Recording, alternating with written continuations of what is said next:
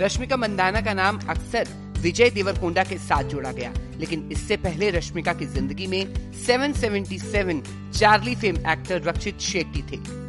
छह साल पहले टूट चुकी सगाई के बाद रक्षित शेट्टी ने खुलासा किया कि वह आज भी रश्मिका के टच में हैं। इंडिया ग्लिट्स तेलुगु के साथ एक इंटरव्यू में उन्होंने बताया, मैं और रश्मिका एक दूसरे को कभी कभी मैसेज भेजते हैं ऐसा नहीं है कि हम ऐसा लगातार करते हैं जब भी मेरी कोई फ़िल्म रिलीज़ होती है तो वो मुझे शुभकामनाएँ भेजती हैं और मैं उन्हें एक्टर ने आगे कहा कि हम एक दूसरे को बर्थडे भी विश करते हैं। रश्मिका ने अपने करियर में जो भी हासिल किया, मुझे उस पर गर्व है।